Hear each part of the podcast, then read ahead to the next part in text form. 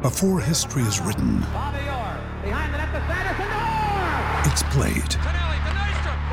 Before it's frozen in time, it's fought one shift at a time. Before it's etched in silver, it's carved in ice. What happens next will last forever.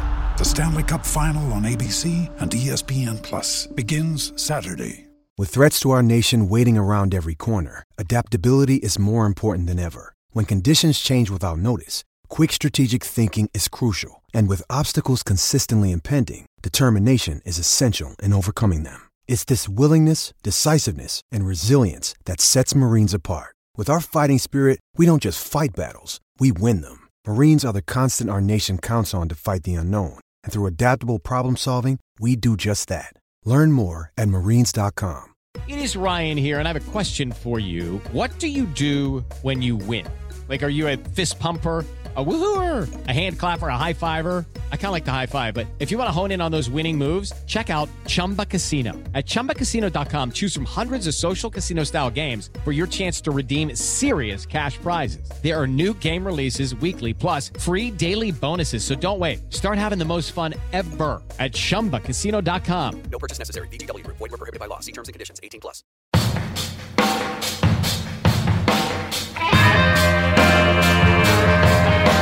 Hello and welcome to F U T Ballerz. I am your host, Hunter, and this week I am joined by the usual crew, the Foot Coach, Steve Stokes, Right Foot, Foot Trader, and Matt Lamborn, Footstock's legendary icon. Matt, how are you doing this week? Got a bit of a sniffle, but I've been really enjoying FIFA twenty-two, so plenty to talk about today. Looking forward to it. Indeed, sir. I'm haven't played FIFA twenty-two in a week, but not because I don't enjoy it. I actually love the game, just haven't had time to play it. Steve, how are you this week, man? I'm okay. I'm a little bit tired. I'm not going to lie to you. Uh, it's pretty heavy work schedule at the moment, grinding the game, figuring things out, working with a few pros, uh, and obviously running the Foot Academy. So, yeah, hard work, but I'm still loving it. Happy to say I'm still enjoying everything. Good deal. And last but not least, Right Foot, how are you, man? Um, very good. Busy week at work, but um, had time to play some FIFA. Still absolutely loving it. Can't get enough. Glad to hear it. Well, we have a whole slew of stuff to go over this week. A lot of things going on in foot.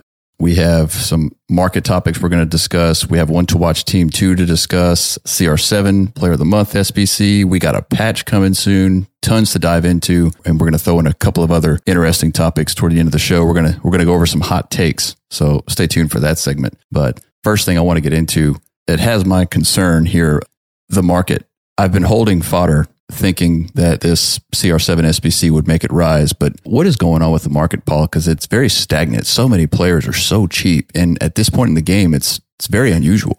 Yeah, I think the majority of it is just the fact we get supply every day from preview packs. We've had a few other uh, S B Cs that have supplied the market, and people are just playing, getting little bits of rewards from rivals or um, foot champs, foot champs qualification. But yeah, it just nothing seems to be going up, which is not ideal for a trader. It's been quite difficult, but we've still been making coins. It seems the only cards that seem to rebound are your cards that are the sort of higher end, the icons or gold cards are a nightmare, but Kante seems to recover a bit. But it's, yeah, it's hard work at the minute. Neymar isn't. I'm losing coins by the minute on Neymar. It seems that, like, there's a just a handful of cards that are actually appreciating in value, which, I mean, that's not all un- too unusual. I mean, eventually they peak and they'll start drifting down because they know some content's coming. But, I mean, you can still buy eighty-seven rated cards on PlayStation for sixty-five, seven thousand coins with a C R seven S B C out. That's just crazy to me. Hopefully I can offload this this transfer list because I don't really have any, any much room for it unless um, unless I go unassigned like somebody else I know. Steve, did you go unassigned this week? I did, yeah, and I've just about got myself back out of it again because I decided that I wanted to buy a few players, so that didn't last long. I ended up making about thirty coins per card on an absolute ton of Marco Asensio's. So we kind of knew that it would end badly. We weren't quite sure how, but there we go. There's the denouement. That's the uh, the expected ending. Yeah. And, you know, going into this this S B C that we knew we were getting, or we assumed we were getting, we got today, this morning, which is Friday. C R seven, Player of the Month. Great looking card. The price tag is ridiculous. Steve, we talked about it a little bit before we recorded, but to me, it just doesn't seem like people are going to do this S B C. What do you think?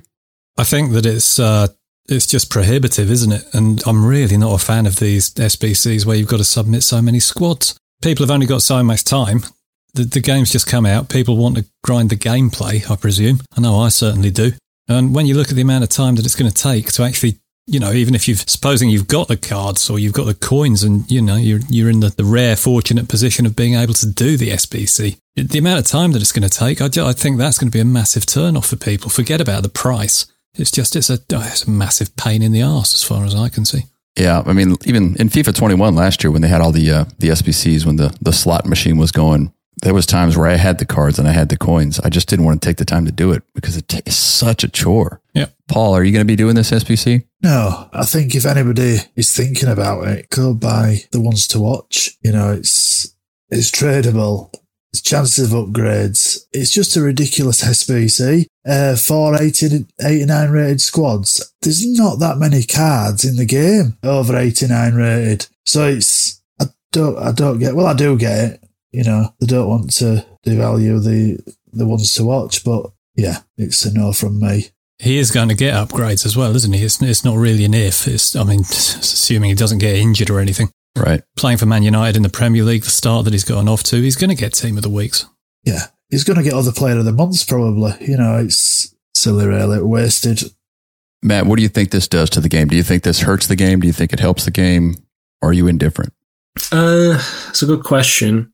I think from the type of game that I like to play at this stage, I think overpricing it is good, because if everyone achieves what they want to achieve, that would normally take months down the line to get this incredible Ronaldo card, which would be so far ahead of the power curve at this point, then they're already spoiling their own enjoyment. If we all had the best players on day one, it would be boring. There would be no no journey throughout the game. Yeah, I think it would, would remove a massive element of fun from it, quite frankly. Part of the enjoyment of Ultimate Team for those who can't just splurge FIFA points and get the team they want right away is going through that pain factor where you have to grind up for the team. And everyone who complains about it being pay to win, that's the, the path that you set for yourself. It's going to take you a lot longer to get those type of cards. So it would have took you an absorbent amount of time to have gotten the bog standard Cristiano Ronaldo, for lack of a better word, and even more so for this one. Uh, so it doesn't change much. And just my very uninformed observation at this point, because I've been moving the house in the last week, so I'm not as attuned to everything that's going on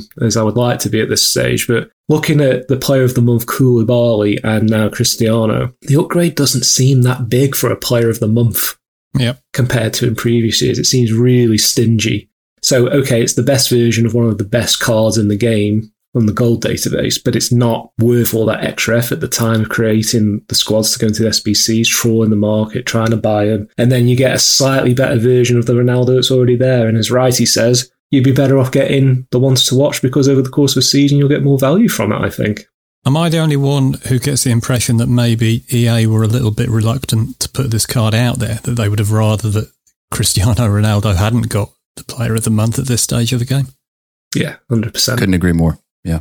It's it's one of those things. I mean, Paul, you touched on it. You, you all kind of hit on the same topic, but I mean, when was the last time we got two special versions of C R seven in back-to-back weeks in the kickoff of a FUT title? I mean, it's like you said, if if everybody were able to go out and get this card, the game just wouldn't be fun. I mean, it would be extremely boring. Everybody would be using C R seven and it would be dull. And then everybody would be complaining that, oh, everybody's got C R seven. So it's a good thing that everybody can't achieve this card. And if you want the card, you can go get the card. So to me, they've done the, and I'm probably going to get a lot of flack for this, but to me, I think they did the right thing here. Those fans of, of Man United fans or C R seven fans who really want the card, you can go get it. Go get the card. Nothing's holding you back. Another point to make here as well is that C R seven just isn't that popular this year. If you look at most pro teams, he's not getting in there. It's all Mbappe. It's all Messi. Nobody's particularly interested in, in Neymar either, Neymar or C R seven. They're just the cards that nobody at the highest level is even really bothering with them. Paul, what do you think about this new Wijnaldum S B C, one to watch? Yeah, I think it's not amazing value, but it's not it's not horrible. Um, Wijnaldum scores and gets involved a lot of goals when he plays for the Netherlands, and I think P S G will definitely get the the five wins from ten. So, you know, he could get the five wins from ten, a, an inform maybe, and it, it won't be a bad-looking card. I think it's about one hundred twenty k, which I suppose is quite expensive at, at this this stage of the game, but it doesn't look a bad card. Good links. Yeah. Wijnaldum's always a really good card. He'll get the wins to watch upgrade, that's that's guaranteed, but I don't see him getting many informs, not in that P S G team. He's he's just not going to be involved in many goal-scoring opportunities. That's true. Yeah. Very true. Matt? Yeah, pretty much in agreement with what Steve just said there. Um, you'll you'll get the P S G wins, but he's not a prolific player in general. He's a builder of the play, and he's he's going to be putting things on a plate for, for the attackers who are going to get the majority of the informs for P S G. So um, only if you're a staunch P S G fan or you, you're desperate to get that that Dutch link for some reason. I'm not, not very sure what that would be at this point, but yeah, it doesn't stand out to me, and I've got a, a half P S G team in my, my main squad, and I'm not even that fussed about it, to be honest. So um, not worth the money, I don't think, at this point, unless you, you're very flush with coins. Having said all of this, these are actually good reasons to do the S B C, because as you say, he does have great links to, to Messi, to Neymar, and the chances are that he won't get many inform upgrades. You know, if you've got the uh, the eighty-four Wijnaldum now, you'll probably be stuck with the eighty-four Wijnaldum for the rest of the of the FIFA cycle. But he is going to get that wins to watch upgrade. So if you want an upgraded version of Wijnaldum, probably your only opportunity to get that upgraded version is by doing the ones to watch card, because it will be upgraded to an eighty-six almost inevitably. If that makes sense, I think that makes sense. Yeah, yeah. You're saying he's not going to get an inform? Yeah, I think it's unlikely. What about Koulibaly at one hundred fifty k? Is that a bargain? Not in my eyes. I think not much different from his his gold. Um, he's got the agility of a unicycle. Unicycles are quite agile. I meant the balance of it. Can we say that again? That were a good one. No, that, no, no, no, no, no. That were a good one. He's got yeah, the balance of a unicycle. For f- sake. I've been saving that all week. Oh, Paul. Oh, he's got the agility of a penny farthing. I think that's what he was looking for. What about Benzema? Player of the month, ooh, La Liga. Ooh, it's quite cheap. Kind of expensive for a Benzema card. one hundred twenty-six k for Benz. I don't know. I love Benzema, so, and he is my uh, my main striker in my team, so I'm, I'm going to have to do it, even if it's not strictly great value for money. But sometimes you just got to do it for the fun of it, for the content, maybe. Who knows? Content with a K. When are you streaming, Matt? You threatened yeah. to stream the last time we what spoke. The hell? I'm not overly confident that my internet connection can handle it, because I'm getting a lot of bad gameplay without streaming. So if I had stream into the mix, I'm going to try it, obviously, but I'm not confident that it's going to be possible at the moment with my internet connection. Mm. But uh, I've, I've been finding my rhythm before I take it on stream and embarrass myself. But uh, yeah, we'll get there. Foot Ballerz is brought to you by the Foot Academy, the one-stop shop for all things foot. Whether you're struggling in FIFA twenty-two or simply want to improve to the next rank, Foot Academy is the place for you. And if you're really serious about taking your game to the next level, professional coaching is available with limited slots. Best of all, it's affordable. To sign up, visit patreon.com forward slash Foot Academy. That's patreon.com forward slash Foot Academy. Or click the link in the show notes. Right, besides Messi, which one of these players would you go after uh, in this one-to-watch team two? Who's got your eye? I think Depay, you know, his chances of a few upgrades, and there's not many decent ones to choose from, is there really? Uh, but yeah, I think I'd I'd go for Depay. Three-star weak foot. Yeah, he, he fits into my team nicely though, and Lukaku was okay when I used his gold, but, you know, there's nothing I really want. Yeah. Apart from Messi, but, you know, I'd I'd use Depay. He seems he seems all right. Yeah. Well, Steve, which one of these players are you looking at?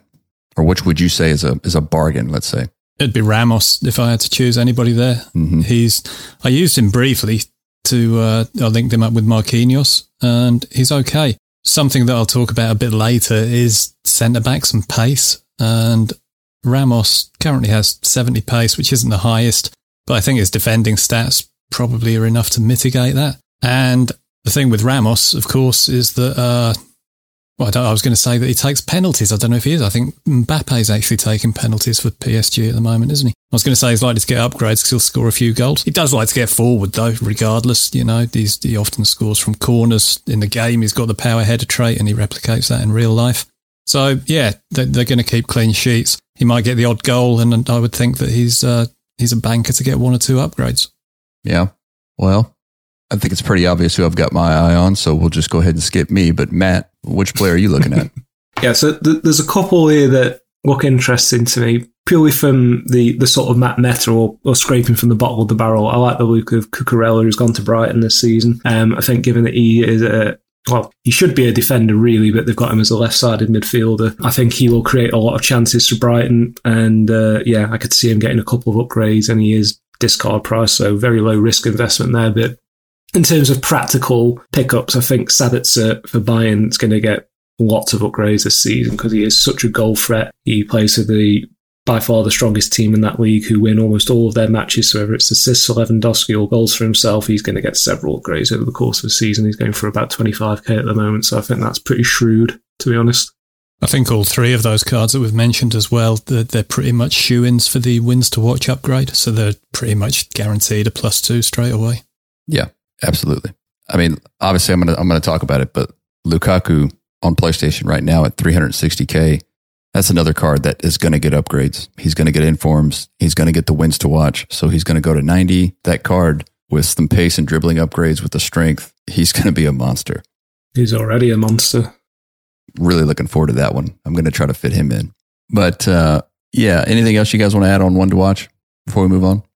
Just that I'm glad I didn't save my ones to watch pack for this one, because I think it's a pretty weak release overall compared to the first one. And I did get very lucky in pack Hakimi, so I was very happy with my uh, decision there.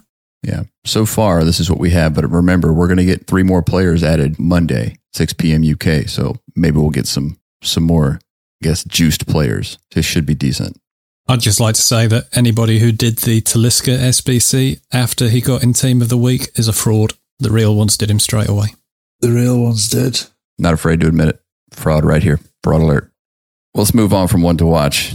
The patch. There's so much to go over. Uh, we're not going to get to everything here, but some pretty massive changes. Things that people were calling for, things that some people weren't calling for. What are some of the things in the patch that you saw that you think should have stayed as they were? I'm I'm a big fan of the patch. There's nothing in there particularly that I, I have great umbrage with. Um, something needed doing about the finesse shots.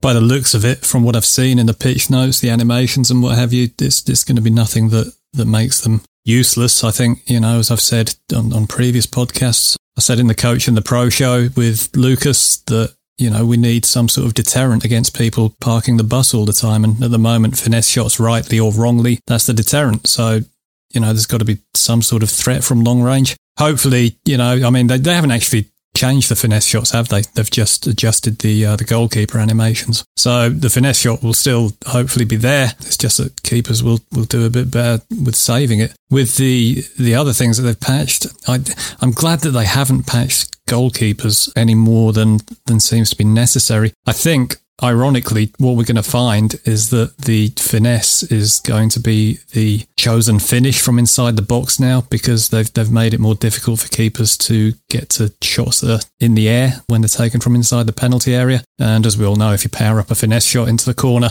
that's going to be uh, right in the zone where keepers have been nerfed to intentionally make them struggle. So I think the finesse shot inside the area may be back. And it says they reduce the effectiveness of goalkeepers when diving for top corner shots taken from inside the penalty box. This change specifically applies to shots taken within thirty-seven feet or eleven point two seven meters of the goalkeeper. So really interested to see if that comes back, because I have gotten completely away from the finesse shot because they were simply, they just didn't work inside the box. But if they come back, I think people will find that they'll be scoring a lot more goals. A lot of uh, referee logic changes coming in for uh, more fouls caused for high velocity tackles, fewer penalty kicks caused by reasonably timed slide tackles. So I'm curious to see how that's going to turn out, because once people figure out they can slide tackle with no repercussions, if they overdid that, which they've been known to do, it seems like sometimes when they make adjustments, they just overshoot massively. But it would be nice if they could get the referees to stop giving direct free kicks from inside the penalty area about three yards from goal as well. That'd be good. Did that happen to you? Oh, it's happened to me, yeah. I've, I've seen loads of it on Twitter as well. I think it's quite a common occurrence. I, I've had a couple where uh, it seems to be triggered when uh, if a foul's committed kind of just off the pitch. Like, say, if somebody slide tackles into you as your player's going off at the byline, the referee will award a direct free kick from, as I say, literally two, three yards out, and you just it's just you against the keeper with a dead ball. Crazy.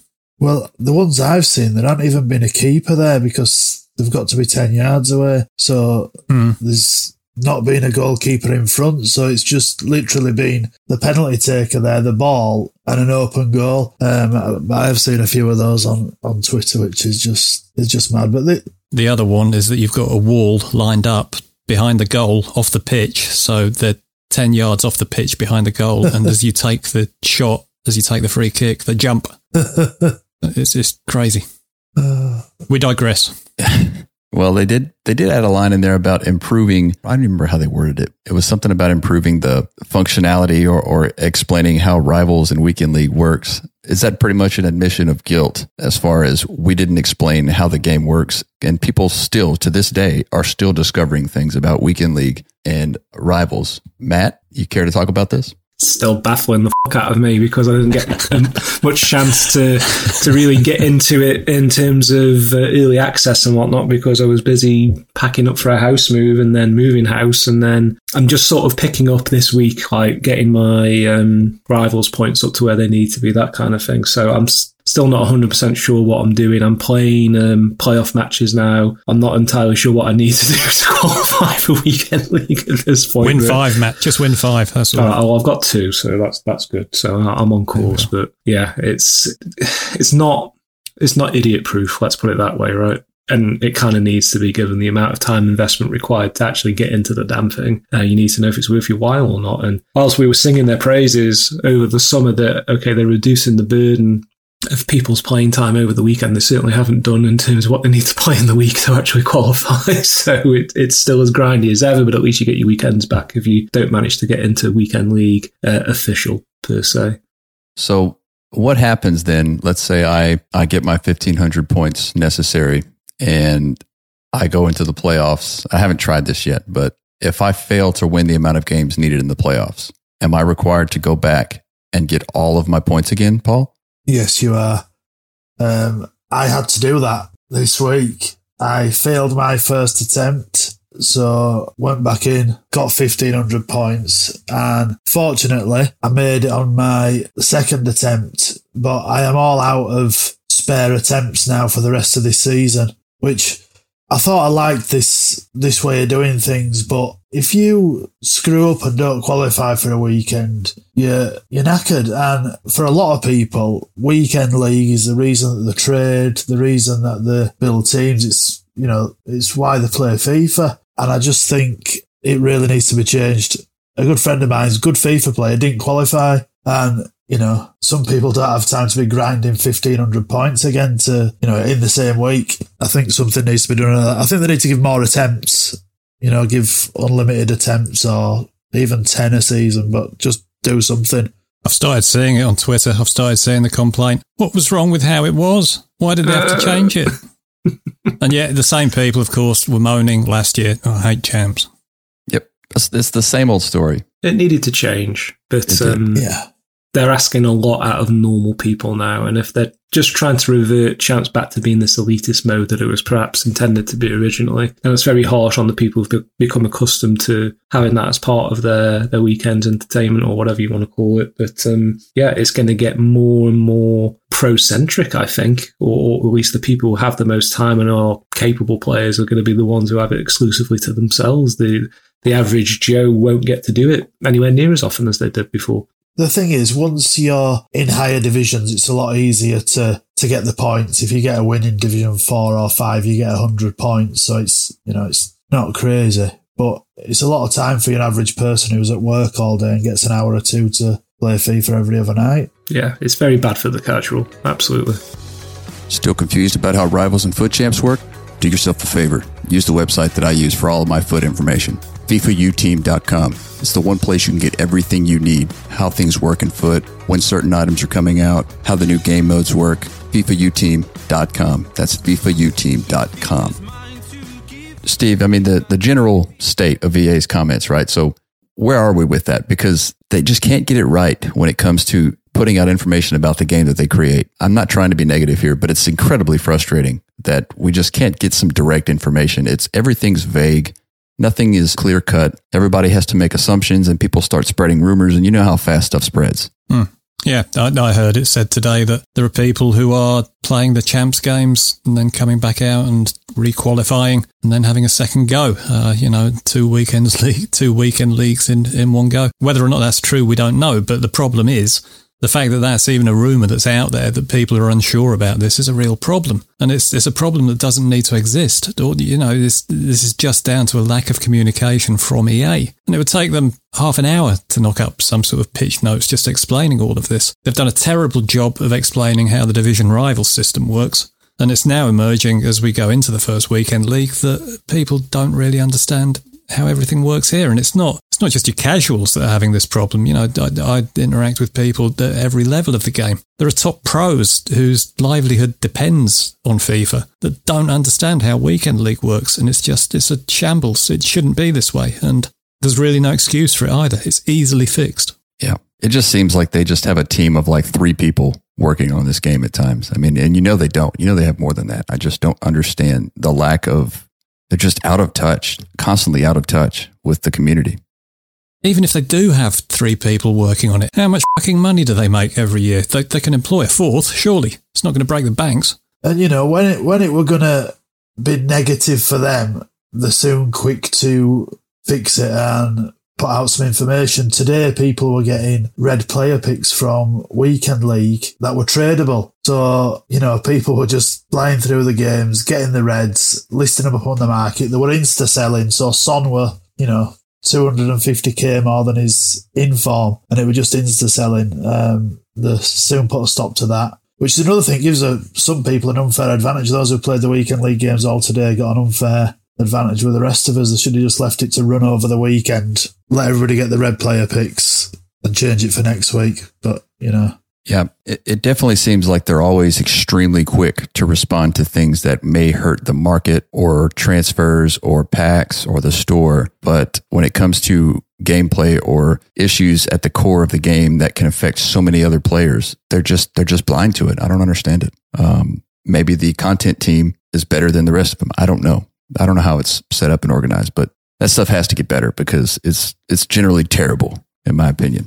Matt, do you have a comment on any of this? You've been kind of quiet. Yeah, I just think it, it seems a shame that we've arguably got the best FIFA gameplay experience in years, maybe ever. I'm thoroughly, thoroughly enjoying the gameplay. Absolutely. The, the, the content side, which has been rock solid for a good two, three years now. I think we'd all agree content-wise they've done pretty well of late, but this year it's all over the place. They can't get a steady line company side-wise on, on what it is they're trying to, to do with certain things. It's very inconsistent messaging, the player experience outside of the core gameplay, you know, all the, the foot champ stuff and everything, the div rivals. It's very poorly communicated. It just seems a shame that once they finally got a, a game that most people seem to be thoroughly enjoying, they just can't get these other little things right that they've been doing so well for a while. In my opinion, it's it's very unfortunate, but I'm sure they'll get there. But um, it, it needs to be done pretty quick before people start getting too pissed off with it and moving on to something else. Yep, agree, one hundred percent. I'm not going to spend all day on this. E A, get your shit together, please. Thank you. Let's move on to something different here, and we're going to do some player reviews. We may do this every week. We'll see what you guys want to do. If you as the community like this, let us know. Get involved. Come in our Discord. We have a free Discord. If you go to foot ballers dot com, come in, drop us a line, let us know. It's your podcast. Player reviews. Righty, do you have somebody you want to talk about? Righty. Is he a rapper now? Righty. Yeah, he's that, a that's rapper. What, I'm going to change my um, Twitter and Twitch to write fucking T. Just the T. Rap, rap. Uh. It's got to be Wright's Pie, surely. I do actually, and I, I, I was having a think about who I were going to um, give a little review on, and Steve mentioned him earlier, Sergio Ramos. You're not going to steal another of my players, are you? Are you going to use? This is Ramos? Becoming a habit, Paul. Are you going to use Ramos? Are you no. reviewing Ramos? No, sounds like you are. Yeah, um, Sergio Ramos. I got him early on in a two-player pack. and didn't put him in mid-team. I thought he was too slow. I'd sold one of my centre-backs, so I thought I'd use him to, to fill in. And I've really, really not noticed the pace. It's just everywhere he needs to be, wins everything in the air. When he tackles, they stay tackled. Gives penalties away from some of these fair tackles, but that's something that they're looking at in the patch, I think, isn't it? But yeah, the pace, the pace isn't an issue. He's got the power header trait as well, I think. Scores quite a few from corners. Can just do it all. If people are looking for a, a cheap defender with good links, Sergio Ramos is your man. Yeah. I haven't tried him. I just know that he's extremely cheap. And to me, that's always a warning sign. So judging off of the price movement of Sergio Ramos, I would disagree with you, but I haven't tried him. So I don't know. Maybe people just see the pace and they're turned off by it. Matt, who is your player? And you can't say Marouane Fellaini. Yeah, who is it and why is it Marouane Fellaini? No, it's it's neither of them. Uh, but it is another, it's another P S G player who is a little bit on the slow side. One thing that I've heard a lot of people talk about as a surprise package in this year's game is Modric, which kind of surprised me because I think he's good in every FIFA, really. Perhaps not quite as good last year as he was the year before and didn't get as many upgrades as he should have done until very late in the game. But anyway, that kind of player thrives in this game. Um, his short stature, quick turning, his finesse shooting is absolutely fantastic. So it's made me feel that, okay, there must be other similar midfielders with a similar range of stats that can be useful in this game. I'm primarily running a Real Madrid P S G hybrid team, and I decided that I would give a try to Marco Verratti, who's a player you would never really even think to to try in an ultimate team in, in years previous, who'd be complete junk without significant uh, pace upgrades and whatnot. It's absolutely phenomenal. Uh, I'm running um, a five three two, yeah, which is a little bit shithouse, but because I've got uh, Hakimi and Mendy, it's making both uh, best use of those players. And whilst I I don't bring Verratti forward as much as I would Modric or Valverde as the other midfielder, he is the one who is absolutely driving all the creative play in my team. So I play, play him in the middle of the three midfielders, and I always have him making the most difficult pass, because his passing range is phenomenal on strong foot or weak foot. And the creativity, the ability to control the tempo, to control the pace of the game, which is really important if you're having to play uh, possession style against really good defensive teams. He is absolutely phenomenal, not necessarily from a goal-scoring perspective like a Modric can be. He might not even get the, the registered assist, but he'll probably assist the person who gets the assist, if you get what I mean. He starts the play, he dictates the tempo. I really, really enjoyed playing with it. And I'll just describe to you one outstanding goal that I scored this week, just to try and sum up what I'm doing with Verratti. So deep in my own half, he plays a weak foot, long diagonal aerial through ball to the opposite wing, where Hakimi picks it up. He first time does a drill cross into into the box, and Benzema slams it in at the near post. It was absolutely glorious. It's one of the best feelings I've had scoring a goal in FIFA in years. And it was all because he could basically take everybody out with one massive pass on on his weak foot under pressure. It was glorious. And I'll probably share it with Hunter so we can put it on the Twitter at some point, because I do have it recorded. But it brought a lot of joy to my heart. And for a, an eight K player, which he is, is absolutely unreal if you're not a pace-dependent player. Absolutely fantastic. I'd recommend anyone try it out if you need that control in midfielder. Interesting. Yeah, that's another player that's extremely cheap relative to historic FIFAs and uh, at this time of the year with this price range. Steve, you going to take us back to the defensive side? I am, yeah. And before I do, though, I just want to say that I think that people shouldn't really use prices as a gauge of how good a player is at this point, because I think people are still working the game out, and people are still kind of stuck to the, I'm going to, I think I'm going to be the first one to use the word meta today. People are still stuck to the FIFA twenty-one meta where you, you needed quick defenders. And I think it's, it's slowly but surely emerging that that's just not the case this year. So when people cotton onto that fact, I think we might see the price of, of some of these some of these guys that have got great defensive stats and are lacking slightly in pace. And that takes me very neatly onto the player that, that I would recommend that people take a look at. And that is the hero card, Jürgen Kohler. If you're running a Bundesliga team and you want a great centre-back who bears more than a passing resemblance to T-Bag from Prison Break, Jürgen Kohler is very, very much your man. He, uh, it's, I was actually turned on to him by um, Sean Allen. I, I was spending a lot of time watching Sean's gameplay, and he was using Kohler. And, you know, I, the same as most people, my first thought was, well, he's too slow, you know, because obviously Sean's playing constantly against real top caliber teams with a lot of pace. But he he holds his own completely with a shadow on, because um, you, you want to get as much pace out of him as you can, I guess. With a shadow on, you max out pretty much all of his defensive stats, apart from heading accuracy. He's six foot one, and he just he dominates everything in the air. His positioning is absolutely phenomenal. Short passing is seventy-four, so you don't have to worry about playing the ball out of defence with him, and you can hit those driven passes to your to your midfielders. And yeah, I, I think that these cards are massively undervalued at the moment. Kohler's going for about one hundred thirty, one hundred thirty-five thousand at the minute, and I don't think that's going to last. I don't, you know, I mean, maybe time will prove me wrong, but I'll, I'll stick my neck out and say that the price of that card is, is going to go up. If you're running a Bundesliga team, there are kind of overpowered centre-backs there. A lot of people are running Lacroix and Klosterman. Klosterman isn't necessarily that great. Lacroix, I'm still using him with Kohler, and he they make a great tandem, really, because uh, Lacroix makes up in pace what Kohler lacks, so he can cover for him if, if it does become a problem. But yeah, if you're looking to dump Klosterman out of your team and you want to make an upgrade, definitely take a look at Jürgen Kohler. Uh, you won't be disappointed, and he'll probably open your eyes to the fact that pace, perhaps, isn't that important in FIFA twenty-two. And uh, and yeah, teabag. Who doesn't want teabag at the heart of their defence? I don't. I don't want a teabag. Anyway, um, yeah, teabags. Sorry, threw me off there. Um, let let's that says more about you than anybody else. Probably so. I don't know. Maybe I'm just I got a dirty mind, I guess. But uh, anywho, let's get into some hot takes. This is something new. Here's what we're gonna do. We've got a new segment in our Discord where the community comes in and they give us hot takes on the game, content, anything that they think is just extremely good, extremely bad, or indifferent, whatever it may be. And we're going to go through them and we're going to give our takes. The first one, we have Jack Custard from the Discord says, Bielsa would be sick if he played this game. Steve, I think that was directed at you. I, d- I don't know what his Twitch reactions would be like. He'd probably be a bit slow on the... Uh, I imagine that he'd, he'd get quite frustrated trying to do things like fake shots. He'd, he'd end up punting them out for throw-ins all the time because he couldn't quite get to the, the cancel button quickly enough. I don't know. Tactically, he'd be up there, wouldn't he? I, I think the second half of Jack's take was that the players are too lazy.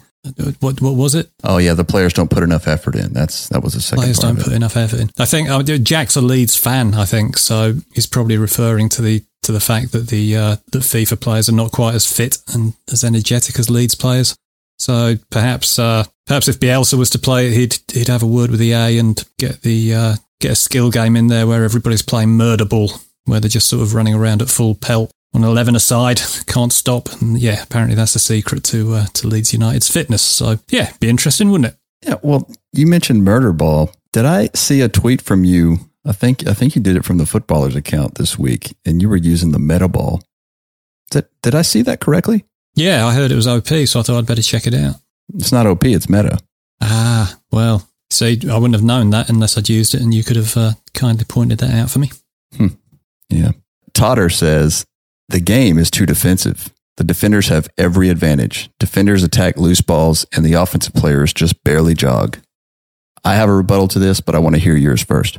Uh, I politely disagree with that. I mean, it is harder to score in this game than it has been previously, but that's no bad thing. I think you just need to, to keep changing it up until you find your flow. I was getting really frustrated because when I first started playing the game and I was in low low division, obviously, I was battering everybody. And as soon as I got to Div six, the game changed. I was playing much more robust squads, better caliber of players. Scoring became very difficult until I forced myself to start experimenting with different formations and tactics. Eventually something will click for you. You just got to find out what it is.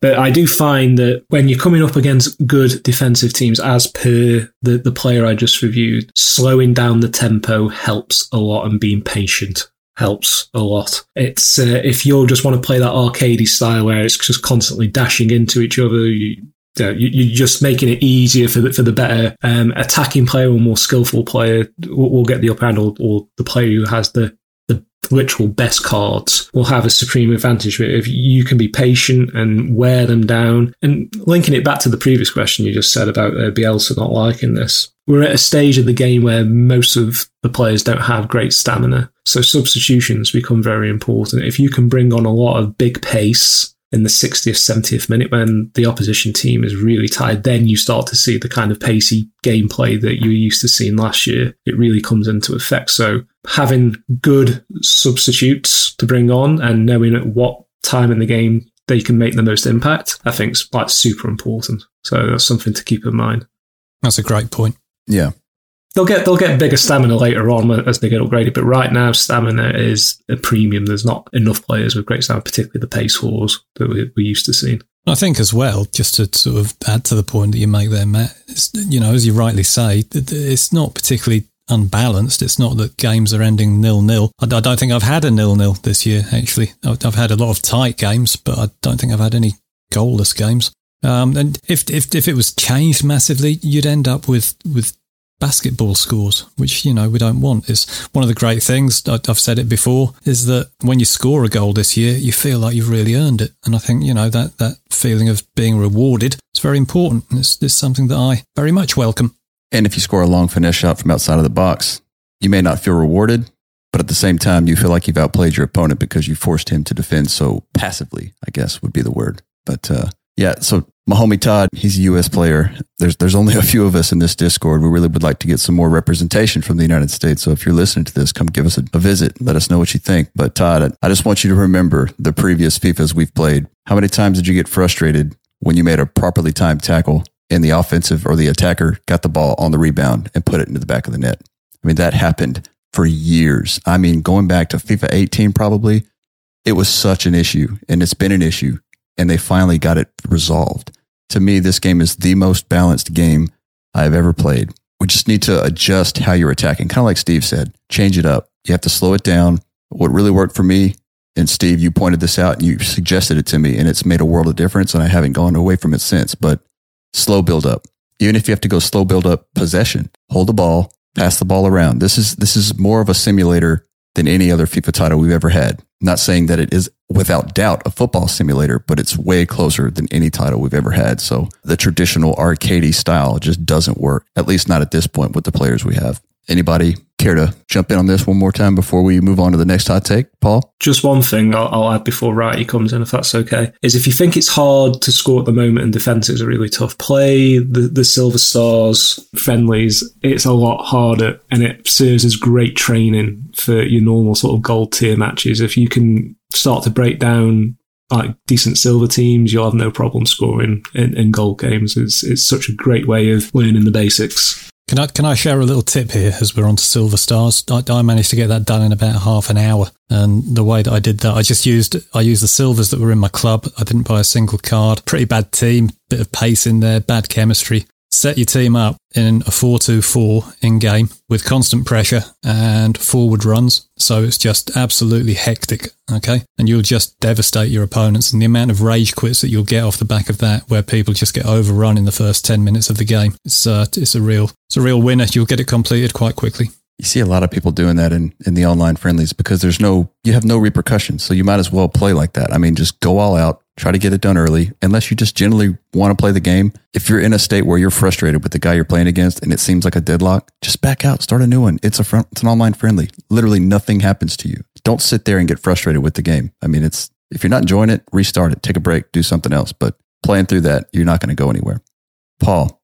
Yeah, I think initially I were frustrated with the game, but reiterate what Matt said, just keep swapping and changing and you know, you'll find something that clicks. You'll start scoring a few goals, gives you a bit of confidence, and, and you're away. Just keep plugging away because it, it really is satisfying once it all starts to click. I'll tell you where people are going to get frustrated with this game and where people are getting frustrated with this game. I've, I've seen plenty of it. What's going to really do your turnip in is if you keep trying something and it fails and you keep doing it again. I've seen so many people just banging their head against a wall, just expecting it to be different next time. If you're doing something that isn't working, change the way that you're playing, because you will drive yourself up a wall by just rinsing and repeating the same old crap that might have worked in twenty-one, but most certainly doesn't work in twenty-two. So if you do something that does work, as Paul's saying, you know, be aware of that.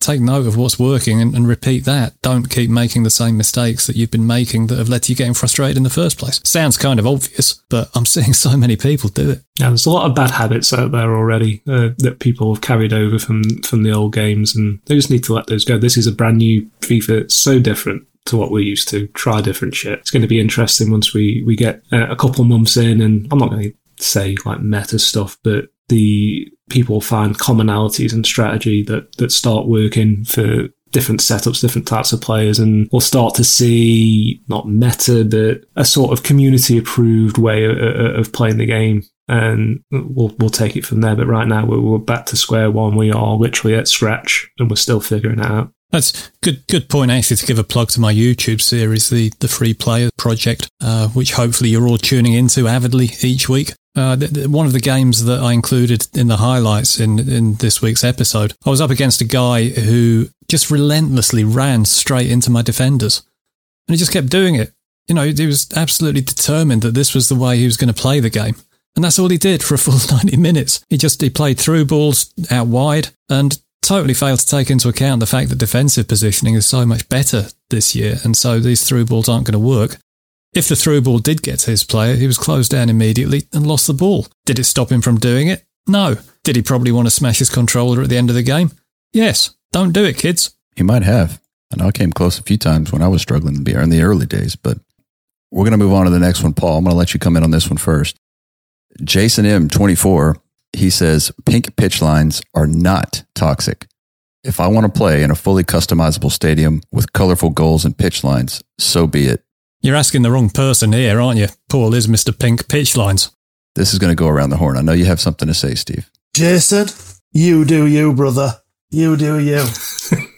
I think pink pitch lines, the issue I'm having is I cannot get pink goalposts as well. Last year in my Ultimate team, I had pink posts, pink nets, pink lines. Can't find pink posts. I'm having a real problem. If anybody can tell me how to get pink posts, D M me on Twitter. But yeah, it's just a bit of fun, isn't it? I know old people like Steve get a bit annoyed when they see pink pitch lines and funny coloured stadiums, but be unique. You know me.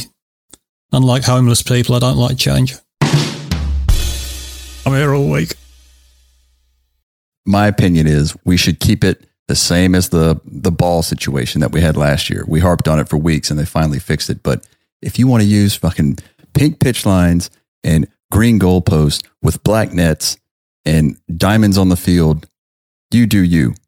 But don't make me look at it. Because if you put the light blue pitch lines, and I just shared a picture in our in our chat here, but I'll post it in the Discord, maybe on Twitter. But if you put the light blue pitch lines on the pitch, I don't have very good vision, but I can't see. I can't see where it ends, where it starts. You have to really focus to see where it's at. And to me, that's an issue. That creates an advantage for one player or the other, especially if one player has better vision than the other. And, you know, it might be splitting hairs there, but I mean, take that out of the game.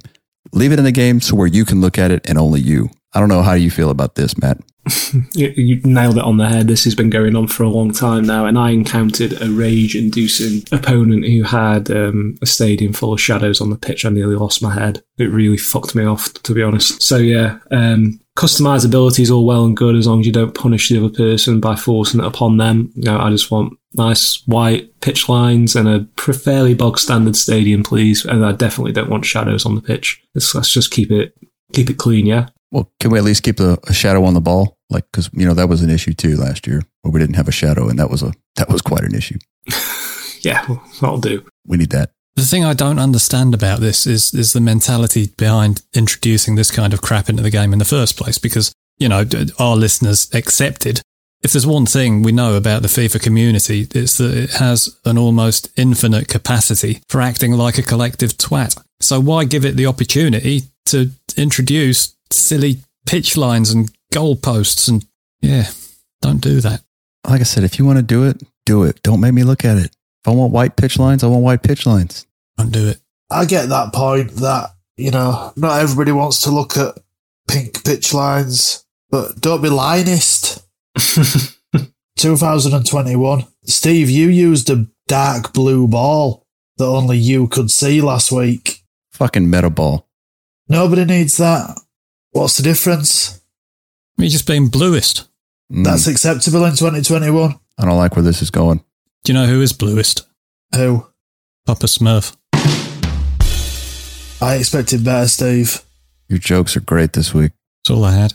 So I want to share something real quick. This is totally off topic, but it's talking about pitch lines and pitch. I was watching Ted Lasso last night, and uh, they were at Wembley playing the F A Cup semifinal against Manchester City. And Coach Lasso was out here saying, look, this is a huge stadium. It's got a lot of nice seats and lights, and it's fancy, but it's the same pitch as any other one, same size as all the other pitches. And they interrupted him and said, actually, no, it's a bit bigger.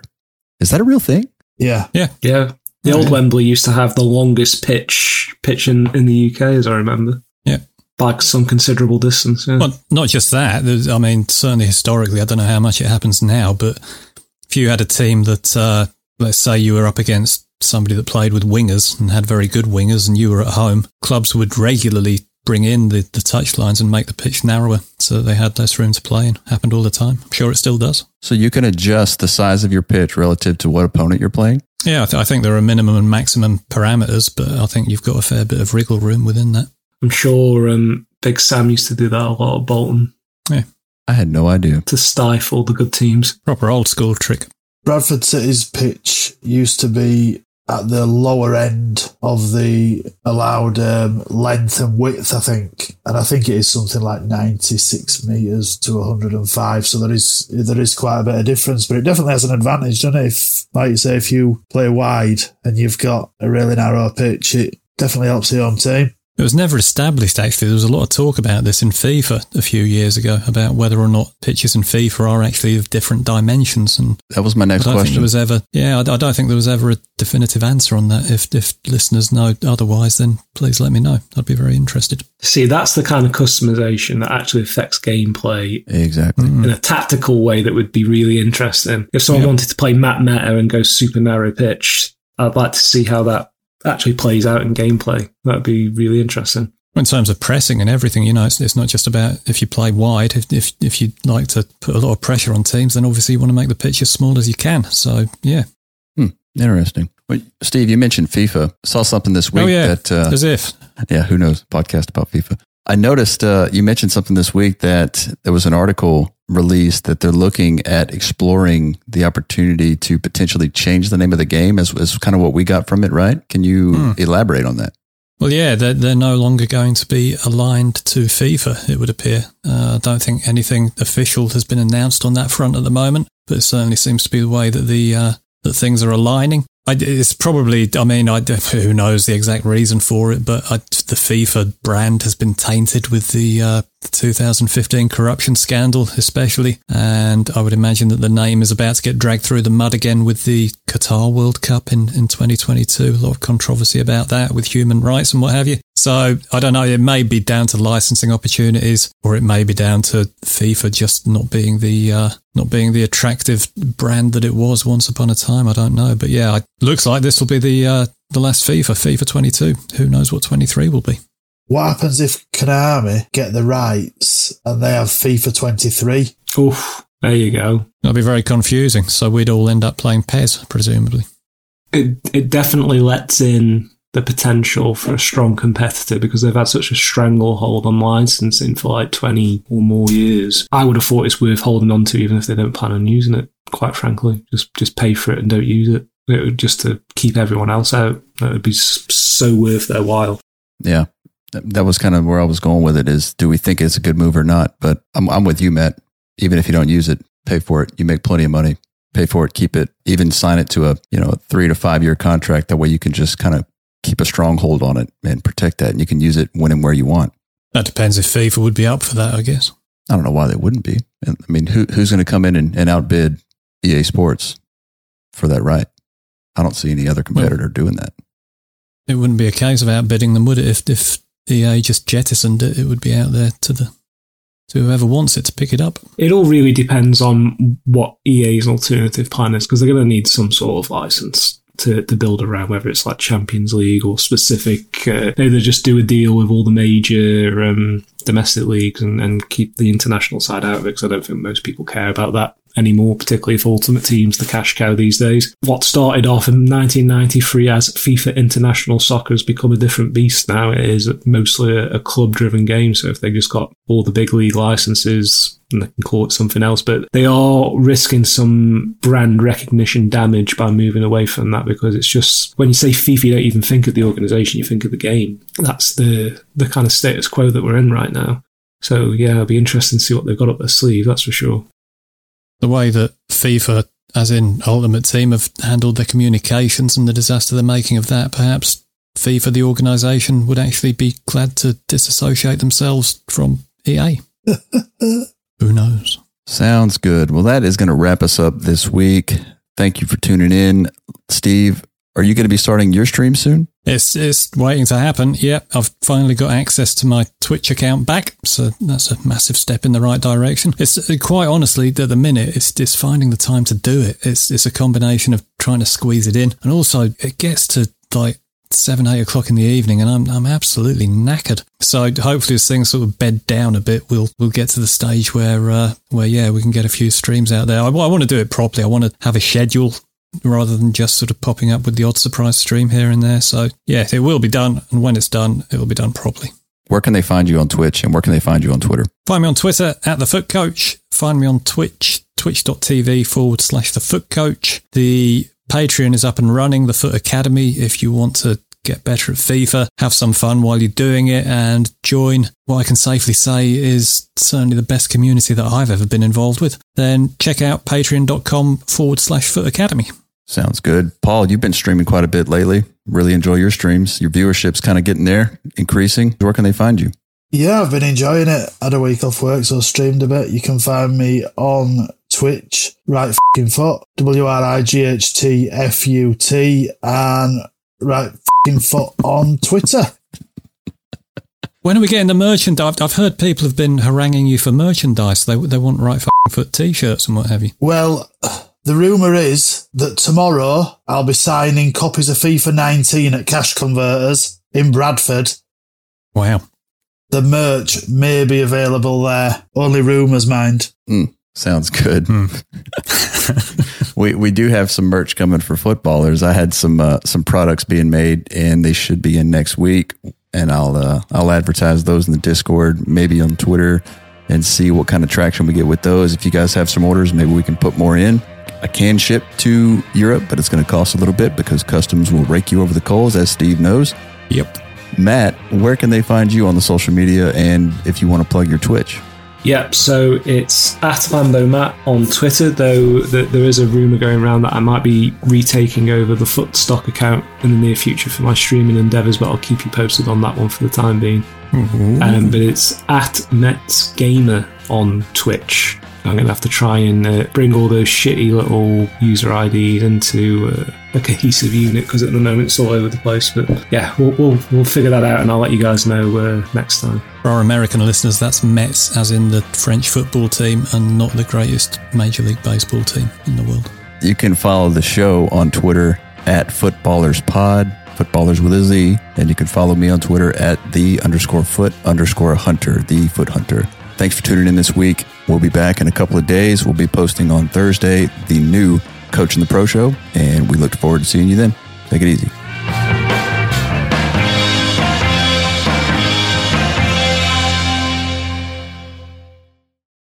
Sports Social Podcast Network.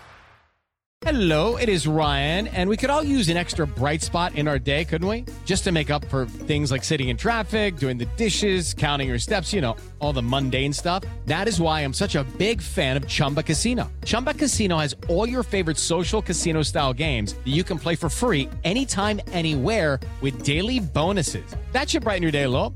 Actually, a lot. So sign up now at chumba casino dot com. That's chumba casino dot com. No purchase necessary. V G W group. Void where prohibited by law. See terms and conditions. eighteen plus.